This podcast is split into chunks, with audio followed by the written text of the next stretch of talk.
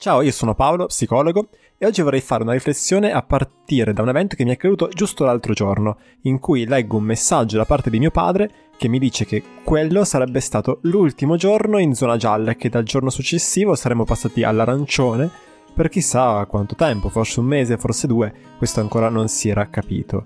Ed in quel momento in cui mi trovo a leggere il messaggio vengo preso per pochi minuti da una sensazione di ansia che mi fa dire qualcosa come caspita, questo è l'ultimo giorno utile per, ad esempio, andare a prendere un caffè al bar, forse dovrei approfittarne, chiamare un amico, organizzare e cogliere questa occasione perché chissà tra quanto eh, ricapiterà. E pensare questi pensieri, dopo che mi sono accorto di essi, eh, mi ha dato in realtà piuttosto fastidio, mi ha fatto sentire arrabbiato nei confronti di me stesso perché avevo legato il mio agire a quelle che erano circostanze esterne il mio voler andare in quel momento al bar a prendere un caffè non era un desiderio che veniva dall'interno, bensì indotto dalla paura di non poterlo fare in un futuro prossimo. E questo episodio, che mi rendo conto possa apparire assai banale, mi ha fatto molto pensare a quanto eh, sia facile, soprattutto in questo periodo, rinunciare a quella che è la propria capacità di influire sulla realtà che ci circonda attraverso il proprio potere decisionale, rinunciando adesso eh, fino a quando non ci troveremo in tempi e circostanze migliori e quindi diventando di fatto una banderuola che si muove a seconda dei venti del momento. Oggi siamo gialli, esco e sono felice, vedo le persone che amo, domani siamo arancioni e io sono infelice, triste, eh, abbattuto, vittima della mia impotenza e rinunciare alla mia capacità di fare la differenza, per quanto piccola nei confronti dei grandi avvenimenti del mondo, significa rinunciare a essere felici, nella misura in cui questo è possibile, quando le circostanze non sono ottimali. E questo è pericolosissimo perché quelle circostanze ottimali potrebbero non arrivare mai. E non si tratta di pessimismo, si tratta di prendere atto del fatto che oggi è il lockdown, domani le circostanze potrebbero non essere ottimali perché tu sei sommerso da esami da studiare ed è un periodo difficile. Eh, un'altra volta potrebbe essere che ti ammali o ti rompi una gamba giocando a calcetto, no? Eh, un'altra volta ancora potrebbe essere che sia ammalato qualcuno a te caro e che quindi tu non possa eh, dedicare come vorresti quel tempo a tutte le attività che ti piacciono e rimandi quindi la possibilità di essere felice adesso per un domani che potresti non vedere mai. Il contrario di tutto questo è fare ciò che dicono gli stoici, ossia agire sulle cose che sono in tuo controllo, in modo da avere una base eh, ferma che gli eventi del destino non possono in qualche modo toglierti da sotto i piedi. E questo significa avere ben chiaro a se stessi quella che è la propria interpretazione della realtà che ci circonda ed agire sulla base di essa, secondo questa coscienza, senza aspettare che si creino là fuori le circostanze ottimali perché questo possa essere fatto in maniera perfetta e senza errori. Provo a essere un po' più concreto. Mi viene in mente eh, un post che aveva messo Marco Crepaldi forse prima dell'ultimo lockdown, quello di fine 2020 per intenderci, che diceva che un numero estremamente alto, non mi ricordo esattamente quanto, ma sarà stato tipo l'80%, il 90% delle coppie che si sono conosciute durante questo periodo, quindi magari o di persona subito prima delle chiusure oppure online, smette di iscriversi, guidata da un sentimento generale che suona più o meno come ma sì, non ne vale la pena, tanto non ci si potrebbe comunque vedere, ci saranno tempi migliori per fare queste cose, adesso che senso ha, no? E, invece il senso ce l'ha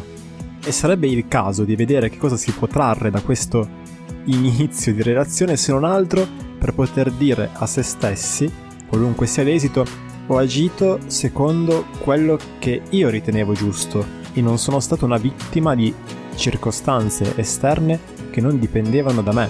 Mi viene in mente quella storia dell'attacco a Pearl Harbor dove i sopravvissuti, tra i sopravvissuti, eh, quasi tutti riportavano gravi traumi eh, psichici, ovviamente, per via della situazione estrema, ma quelli che se l'erano cavata meglio erano i cuochi. Durante l'attacco, quello che avevano fatto questi ultimi era stato di uscire e lanciare delle patate agli aerei Ovviamente non ne hanno buttato giù nessuno. Però il solo fatto di non essere stati impotenti nei confronti di qualcosa che appariva più grande di loro ha fatto sì che non sviluppassero quel malessere psicologico che invece hanno sviluppato gli altri. Per quanto piccolo e apparentemente insignificante, il nostro agire può fare la differenza non solo per noi stessi, ma anche per la realtà che ci circonda. Mi viene in mente eh, quella regola ben spiegata da Jordan Peterson nel suo libro Metti in ordine la tua stanza. Ed è vero che lui in quel capitolo eh, dà a questa frase anche un connotato moralistico, cioè non criticare le istituzioni se prima non sei a posto tu con te stesso, ok? E non è quello che stiamo facendo adesso. Ma il significato di quella frase resta assolutamente valido soprattutto in periodi come questo. Metti in ordine la tua stanza significa agisci attivamente contro quella che è l'entropia del mondo, ossia la tendenza delle cose ad andare incontro al loro disfacimento a meno che qualcuno non si metta ad agire in maniera contraria ad essa. Che cosa significa questo? Che è tuo compito agire attivamente affinché le relazioni, ad esempio per te importanti, vengano conservate e coltivate. Significa che è compito tuo agire affinché la tua salute fisica e mentale sia mantenuta o eh, migliorata, in modo che tu poi possa essere in grado di muoverti al meglio quando questo ti è richiesto. Significa che è compito tuo studiare, prenderti del tempo per approfondire le tue conoscenze per poter sempre di più diventare una persona in grado di essere utile agli altri. Prendere atto dell'esistenza dell'entropia eh, significa in un certo senso diventare grandi. Significa scoprire, ad esempio, che lo Stato non esiste. O meglio, è un concetto astratto, ciò che esiste sono un numero di persone, individui come me come te, più o meno grande, che ogni giorno si muove attivamente per rendere le cose un pochino migliori. E prendere atto di questo significa non dare per scontato la realtà intorno a noi e cominciare a vederla come il frutto dell'azione quotidiana di ciascun individuo nel bene e nel male e prendere coscienza del fatto di far parte di questa equazione e quindi di poter attraverso la propria piccola azione quotidiana fare la differenza, spostare quel poco che basta l'ago della bilancia in direzione di un benessere o di un malessere non solo proprio ma anche delle persone che ci circondano. Significa assumersi la responsabilità di quello che è il proprio agire, per quanto apparentemente piccolo, proprio perché se ne è riconosciuta la portata. E se ancora non sei convinto di questo, perché dici, ma Paolo, io sono solo un piccolo, povero studente povero, non sono mica un virologo, un medico, un infermiere o chissà che ricercatore, insomma, sono giovane, eh, come, come, come posso fare quello che dici tu, no? Ecco, prova a rispondere alla domanda, a rispondere per iscritto, ok? Alla domanda che cosa farei di diverso se fossi qualcuno in grado di fare la differenza? Quali azioni quotidiane, piccole azioni quotidiane eh, mi vedrei fare in maniera differente rispetto a quelle che faccio adesso che mi farebbero dire eh, sono una persona su cui si può contare, un punto di riferimento per gli altri che sono intorno a me. Che cosa farei di diverso che mi farebbe dire da parte degli altri sono una persona in grado di portare valore nelle loro vite? E poi prendi la più piccola di queste azioni e mettila in atto immediatamente e poi magari il giorno dopo rifai questo esercizio e di nuovo metti in atto una piccola azione di quelle che faresti se fossi già un, una persona in grado di fare la differenza. E queste azioni possono essere davvero svariate, eh, se dovessi provare io a rispondere a questa domanda, eh, che cosa farei di diverso? Beh, eh, innanzitutto cercherei di portare valore in ogni interazione che ho con altre persone, scegliendo bene gli argomenti, quelli che possono essere piacevoli, quelli che possono portare un qualche tipo di valore in più alla persona che ho di fronte, eh, ascoltandola e cercando di capire davvero quello che è il suo punto di vista, anziché reagire immediatamente con è giusto o è sbagliato. Cercherei di vedere quello che di bello c'è nell'altro e di farlo notare anche a lui, attraverso un complimento magari o un'osservazione. Cercherei di essere più gentile, eh, attraverso tutte quelle piccole azioni che spesso diamo per scontato. La parola in più alla persona che sta aspettando l'autobus con me semplicemente per fare conversazione dire ad esempio al barista che il caffè era buono quando lo trovo tale, tenere la porta aperta per qualcuno dopo di me, sorridere a uno sconosciuto, una sconosciuta per il semplice fatto di volerlo mettere un po' più di buon umore, eh, salutare o fare un'osservazione su qualcosa che mi circonda per il semplice fatto di voler creare la possibilità all'altra persona di una breve interazione, giusto per distrarsi un pochino. Un'altra cosa che farei sarebbe esprimere di più quello che è il mio pensiero o più in generale condividere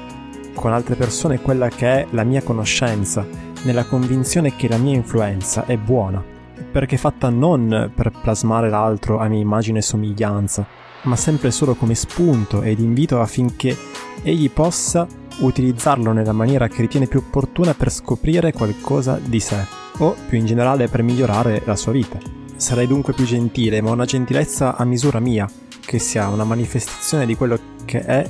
il mio carattere e la mia personalità. Conoscerei le persone che abitano vicino a me, fisicamente, dai miei vicini di casa alle persone che lavorano nel quartiere dove abito. Sarei un amico più presente, chiamando le persone a me care anche quando magari sono un po' stanco e preferirei fare altro, con l'intenzione di coltivare quella che è la nostra relazione e scoprire qualcosa di più di loro, di cui non so mai abbastanza. Mi chiederei più spesso come posso usare le abilità che ho grazie agli studi che ho fatto e alle esperienze che ho portato avanti, che porto avanti ancora, per aiutare le persone che sono intorno a me e che incontro ogni giorno. Come dice Ernesto Sirolli, utilizzando una metafora che può piacere, come no, in tempi di guerra, la cosa migliore da fare è chiedersi come essere utile alle persone che ci stanno intorno, non per mero altruismo, ma proprio perché questo è il modo più facile per uscire dalla nostra testa, dimenticarci di quelle che sono le nostre preoccupazioni, perché rimuginare su di esse non farà che farci stare peggio, ed osservare invece il mondo che ci circonda, imparando ad agire in esso e sentendoci sempre più capaci e competenti e in grado di fare la differenza.